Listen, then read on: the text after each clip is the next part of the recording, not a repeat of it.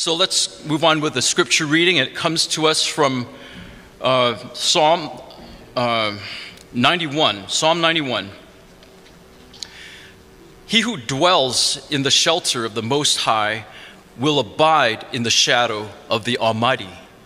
I will say to the Lord, my refuge and my fortress, my God in whom I trust. For he will deliver you from the snare of the fowler and from the deadly pestilence. He will cover you with his pinions, and under his wings you will find refuge. His faithfulness is a shield and a buckler.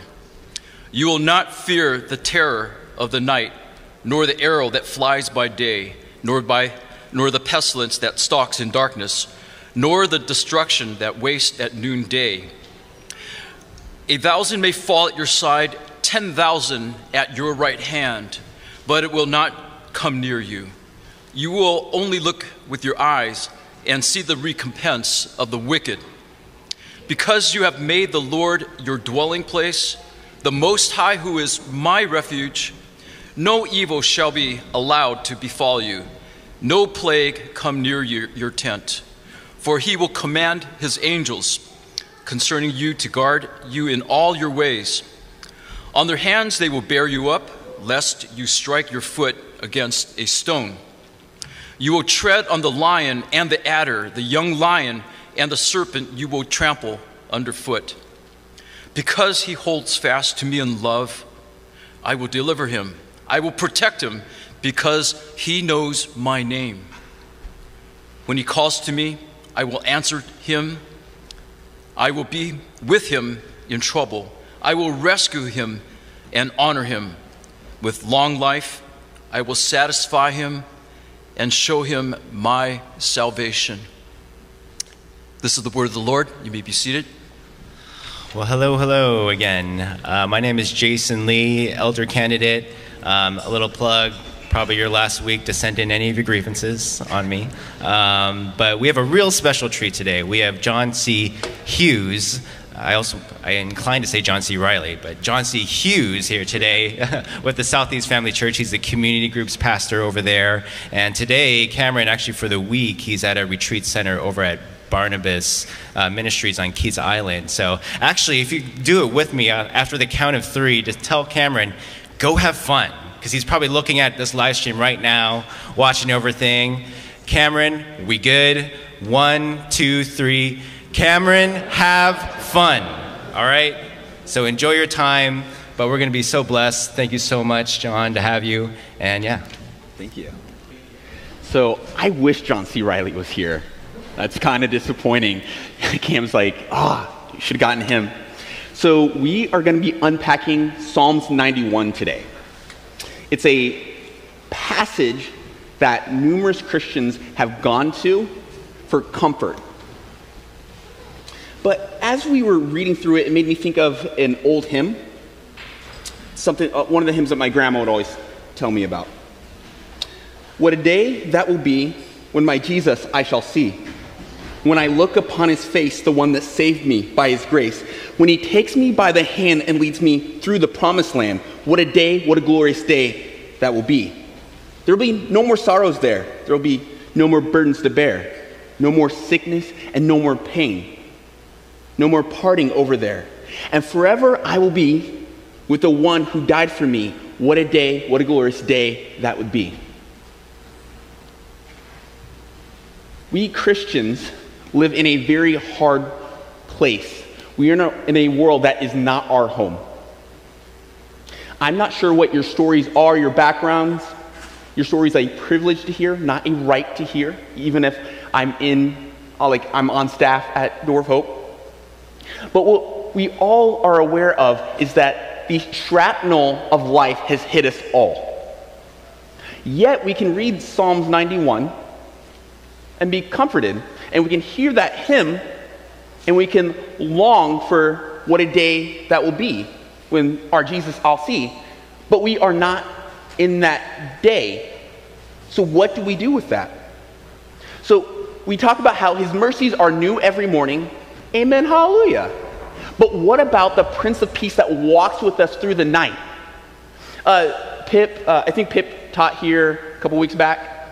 He's a real cinema junkie. And he will always unpack about how a movie, let's say about a road trip, is not about the destination. Let's say Lord of the Rings is not just about Mordor. It's the journey in between.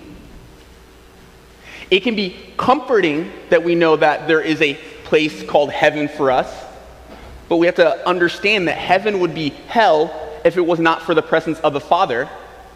But for a lot of us, we are not to that point. Tomorrow's not promised. We're just trying to go hour by hour, maybe every four hours, maybe just by the day. And some of us have things that are really weighing on us. Uh, part of my story is I'm not from here, uh, from Chicago, grew up in foster care, was adopted at a little bit of a later age. And so when it comes to the brokenness of life, this is not something that is a problem of pain, but this is more a grief observed. I do not come up here glibly and say, well, life's really hard, man, and uh, it'll work out. We got heaven. What we do as Christians is we limit heaven to being fire insurance rather than a relationship with our Jesus, that he wants to walk with us and talk with us and tell me, tell us that we are his own. And the words that we share as we tarry there reminds us that we're never alone. So Psalms ninety-one, one through thirteen, and I'll stop the car real fast. We have to rest, wrestle with the tension. God's making these promises in Psalms ninety-one. Are they hollow? We, we, we see him showing up or saying that he will, but then a lot of us can look at our own lives and like, where are you? Now, being a good Baptist boy, fundamental independent uh, Baptist kid, so King James only, grew up watching VeggieTales. Uh, has anyone heard of Abeka Books? Oh, yeah. Uh, yeah, okay, someone knows. So Abeka Books, one of the things that like I learned the importance of the gospel and God's word, but I was not struck with God's grace until much later, much later. But when I was going through like these different hard moments, it would always come, well, you must be living in sin. Clearly, if you are living in sin, these bad things are happening. So if you pray that prayer once again, you gotta pray that prayer. You listen to so-and-so hymn, and you wear that tie on Sunday, and you don't walk, smoke, or chew, or walk with girls that do, you know, things will go well. So Psalms ninety-one, one through thirteen. He who dwells in the shelter of the Most High will abide in the shadow of the Almighty. Ooh, I like the sound of that. I will say to the Lord, my refuge, my fortress, my God in whom I trust, for he will deliver you from the snare of the fowler, from the deadly pestilence or sickness, and he will cover you with his pinions, feathers.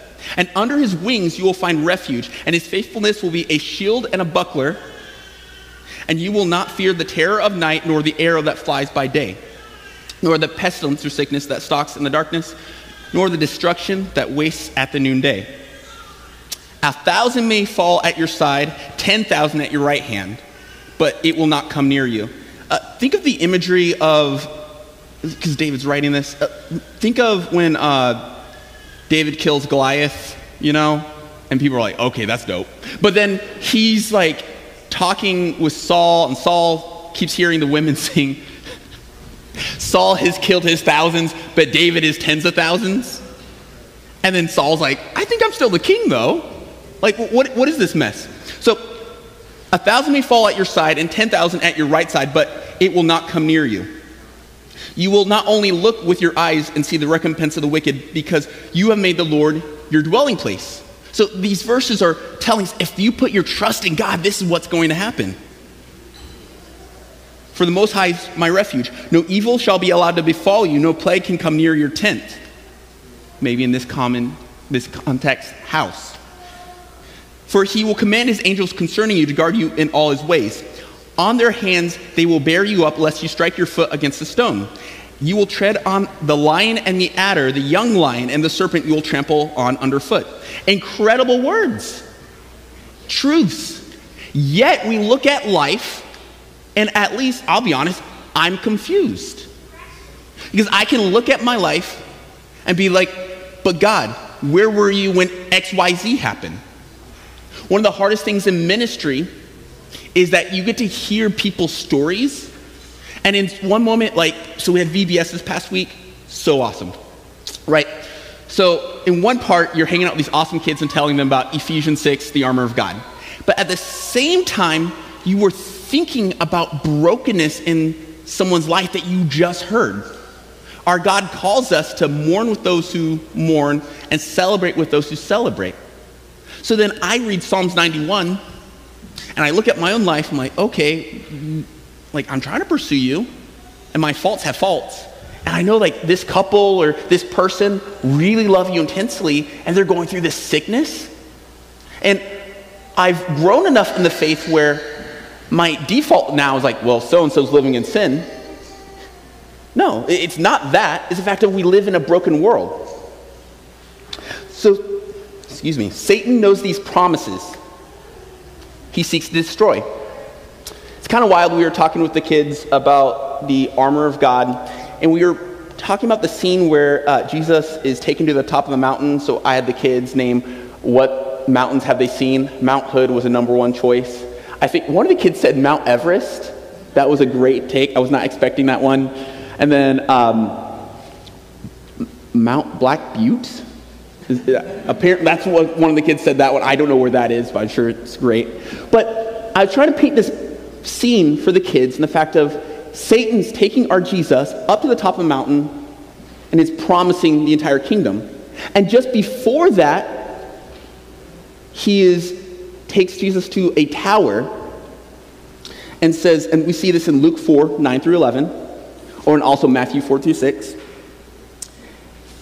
And he took Jesus, he, Satan, took him, Jesus, to Jerusalem and set him on the pinnacle of a, the temple. If you are the Son of God, throw yourself down, for it is written, he will command his angels concerning to guard you. And on their hands they will bear you up, bear you up lest you strike your foot against the stone. Sounds very familiar. Psalms ninety-one. So Satan knows Scripture. Uh, the old, old play, Merchant of Venice, by a little-known writer named Shakespeare, says, even Satan knows Scripture. Even Satan knows Scripture. So it is mind-blowing that we unpack Psalms ninety-one, and we see these promises, but then even Satan looks at the same things and, okay, if this is true, well, like, these angels are going to protect you. Why don't you jump? We were talking about these two kingdoms. So we have God's kingdom and Satan's kingdom.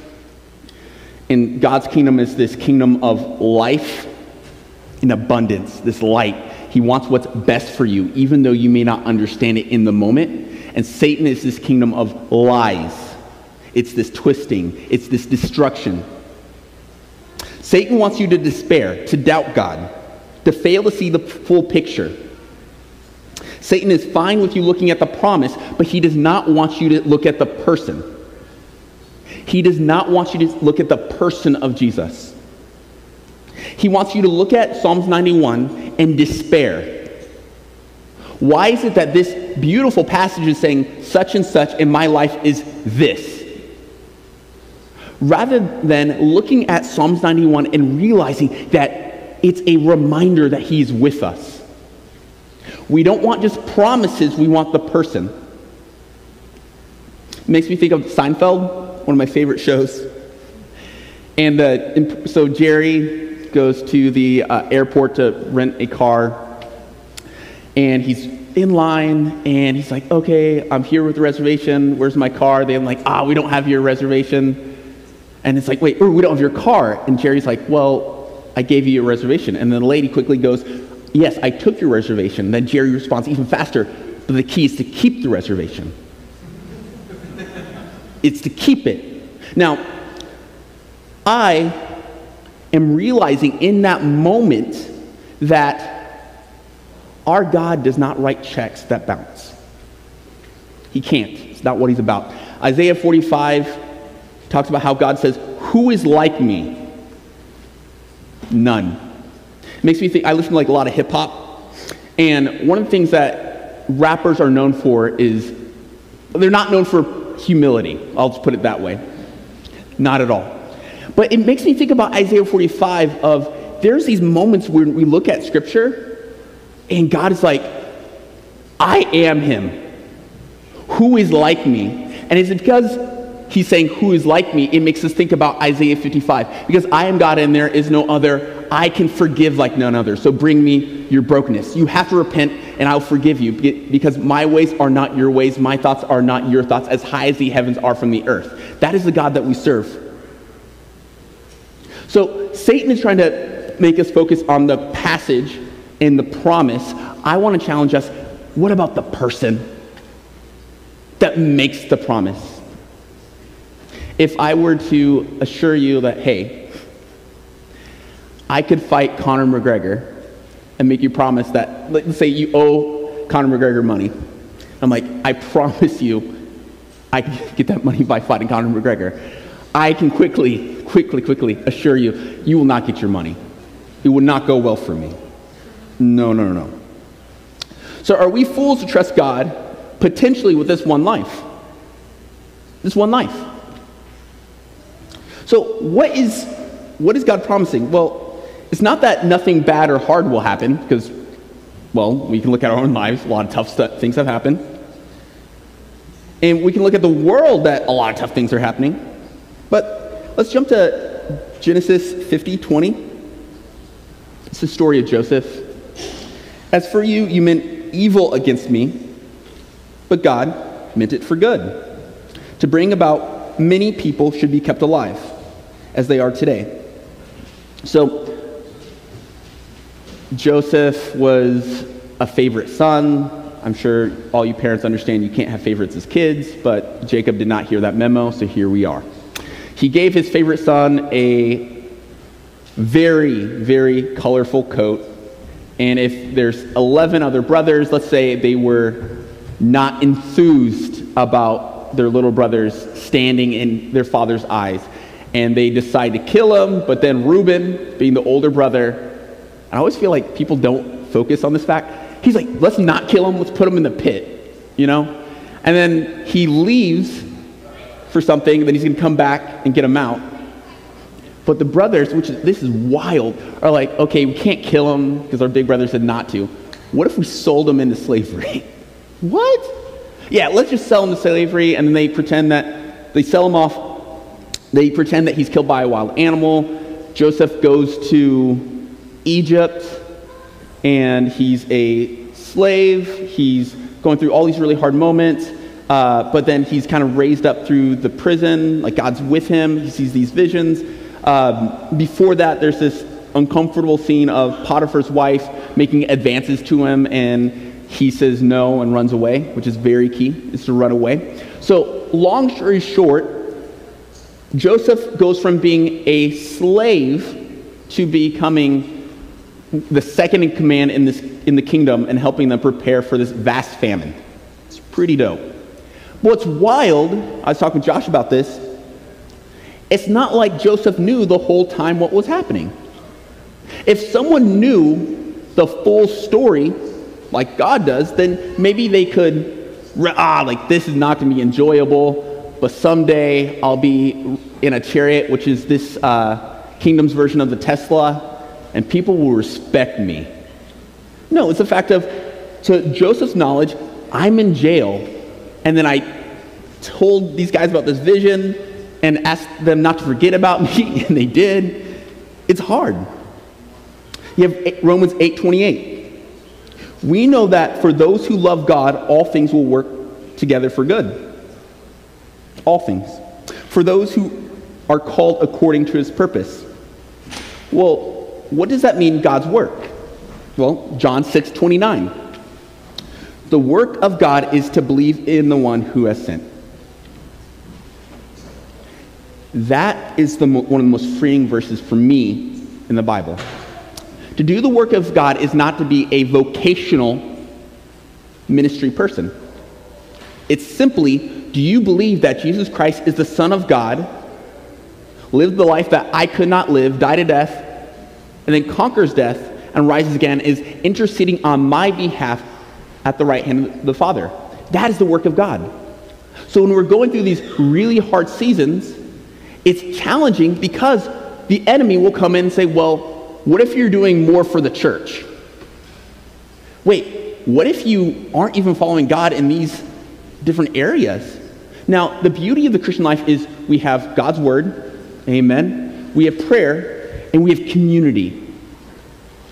There are going to be some moments where maybe you're off on the wrong path. Prone to wander, Lord, I feel it. Prone to leave the God I love. Take my heart, Lord, take and seal it, seal it for thy courts above. That's where community comes in. That can point you to Scripture and beckon you back into prayer. But there are going to be moments where the enemy comes out of left field and is going to be shooting at you and be like, well, where's God? And also, you're, you struggle with X, Y, Z, and maybe like, are you even, you say you're about Jesus, but what are you actually doing for him? To do the Lord's work is to believe in God. So freeing. His purpose, our King's purpose, is that we will abide in him and know his love. Just abide. I'm reading, uh, so we're going through night, uh, night school on uh, Thursdays. So one week will be a teaching on Jeremiah, so I'll be taking this upcoming one. But then the next week is study hall. Study hall, like we'll have six minutes of someone sharing the gospel, which is really cool. But then we'll have about fifty minutes of silence.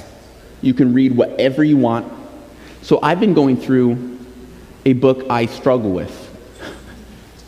Uh, John Mark's Ruthless Elimination of Hurry. I was given it for my last birthday from a group of friends who understand that that's my probably one of my biggest weaknesses. I'm always on the go. I'm always trying to hurry. And it's been interesting reading this book at uh, study hall, but also trying to wrestle with, why is it that I equate the Lord's work with staying busy?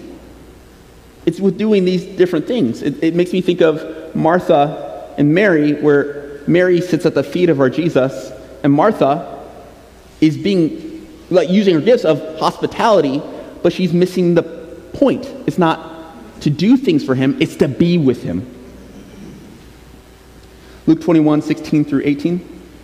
You will be delivered up even by parents and brothers and relatives and friends, and some of you will put, be put to death. You'll be hated by all for my name's sake, but not a hair of your head will perish.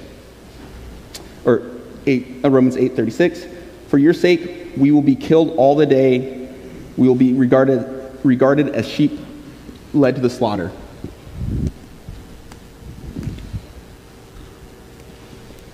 It's like interesting because... Um, If you're doing like a pitch to join Christianity, it's pretty terrible. It's a hard sell. You know, like, have, has anyone ever gone to like a timeshare like pitch thing? You don't want to really be there, but he says you have to be there for thirty minutes, so you're going to let him do the pitch. And if he goes like, you may catch malaria at the timeshare. Ah. And also, the bathroom's not finished. Well, there's not really much of a bathroom. And really the... Um, Like, it'd just be like, no, no, like, what do we know? But the beauty of our King is he shows the contrast. He shows this is as bad as it will be, and I drink every drop of it, and I will be with you through it all. So it makes me think of uh, Fox's Book of Martyrs, not a light read. And it was challenging. I remember reading through it. There's so many different stories of people who I'm like, why did you keep going? Because I'm assuming that they know Scripture as well. And it's like, well, Psalm ninety-one, like, not a hair's going to per- like, you're going through all this pain and suffering, and you're going into the Colosseum. Like, what's ha- what's the, the disconnect? And it's because they put their faith in the person. Also a very uncomfortable book, but one of the best books I've ever read, Silence by Shusaku Endo. Talks a lot about this this wrestling with this denial of Christ, or do you stay, like, like instead of having a theology of glory, this theology of suffering, and understanding that our Savior did not come up to, hmm, how do I put this? want Cam to be proud of me. Our Savior came here to serve and lift his Father's name up. And sometimes I have been guilty in my faith of being like, how will this advance me? How can I suffer in a way that will look good rather than completely divesting myself and putting his name forward? So uh, Silence is an incredible book. He is no fool who gives what he cannot keep to gain what he cannot lose. Jim Elliott. Jim Elliott went to the school called Wheaton. It's west of where I went to, Moody. Hmm.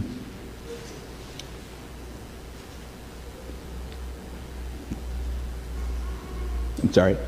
Uh, a couple months back, uh, one of my friends passed away. Uh, heart on fire for Jesus, missions.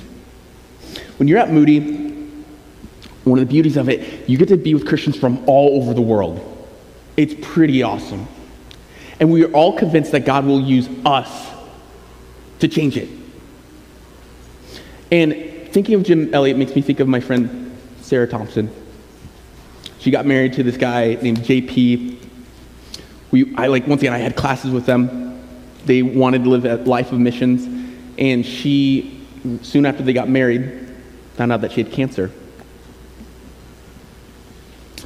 And where I would say a lot of us guys, at, guys and gals at Moody, there was like this uh, this idealism and a romantic, romanticization of what missions, that was not with them. They just really loved Jesus and thought that God, and knew that God was going to use them in a unique way. She passes away. Some of her like blogs that she wrote was just the most, just trusting in the person of God, even though the situation that her and her husband were going through was devastating. I've been in Bible school for, and like in ministry for about ten years now, for eleven years. And it goes from, oh, in theory, that's really hard, but God is good, to when you see someone where I'm like, oh, if anyone that God's going to use on the mission field, it'd be, well, Sarah. So then why would God allow this? Or we think about Jim Elliott, who's young, was newly married. He goes off to the unreached peoples, not to build fame for himself, but to expand the gospel, and he's killed.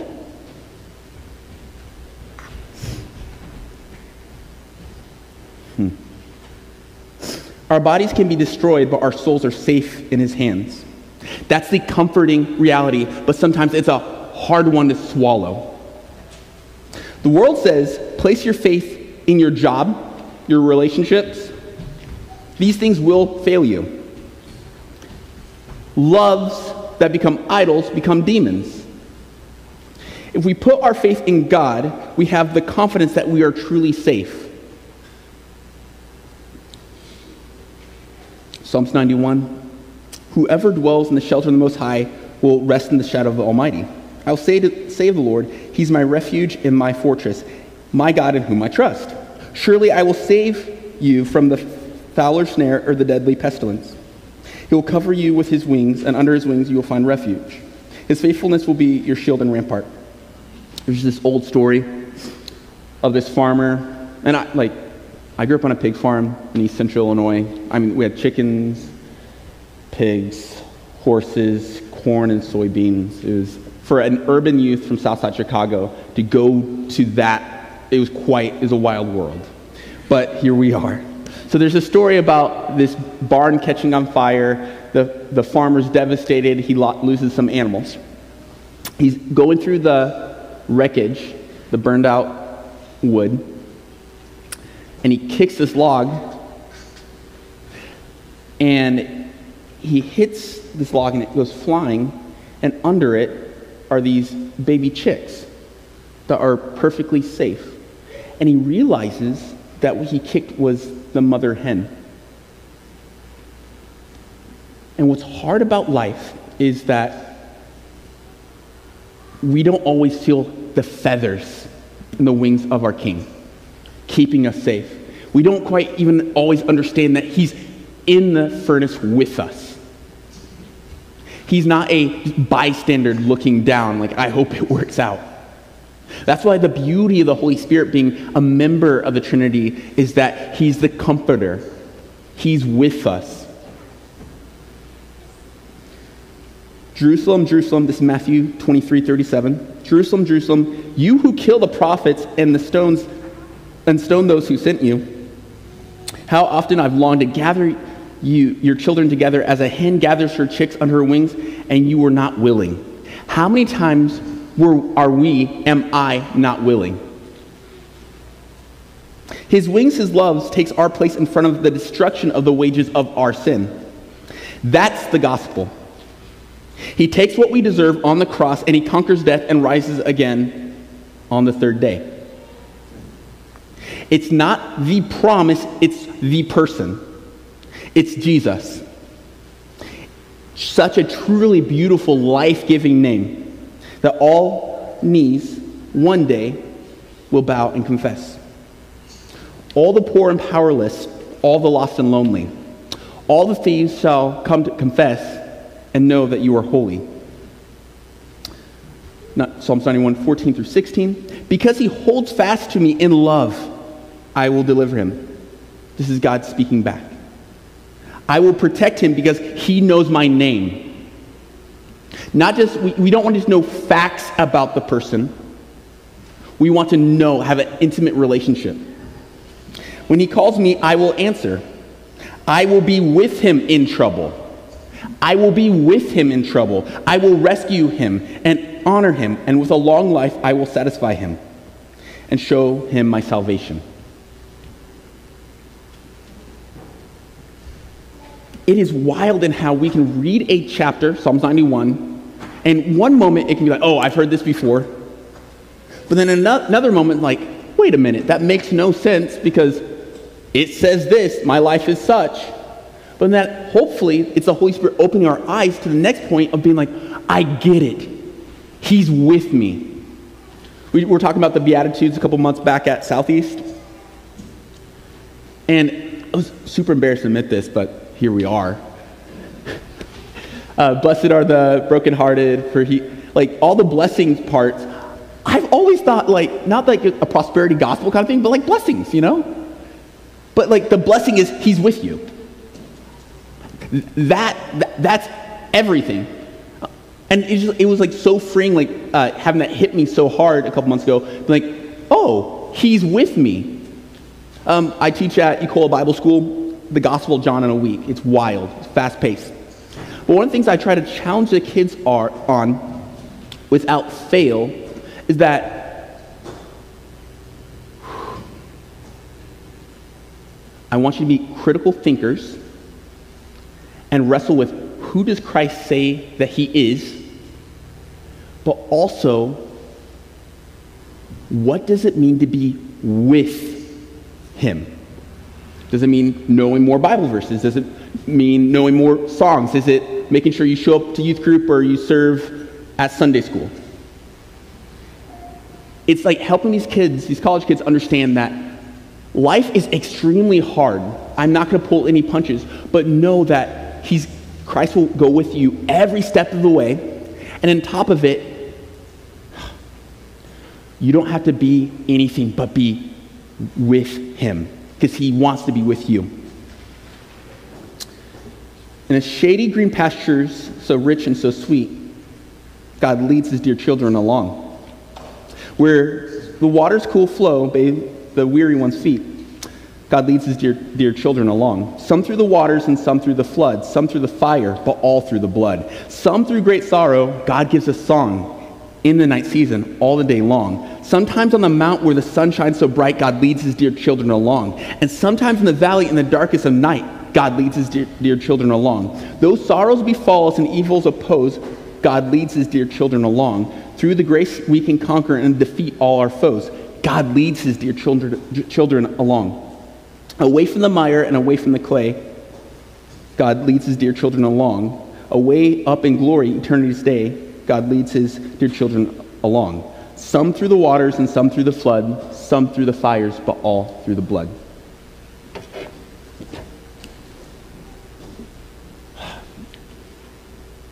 with Cam, Pip, Ian, Evan, Josh, Zion, like the whole crew.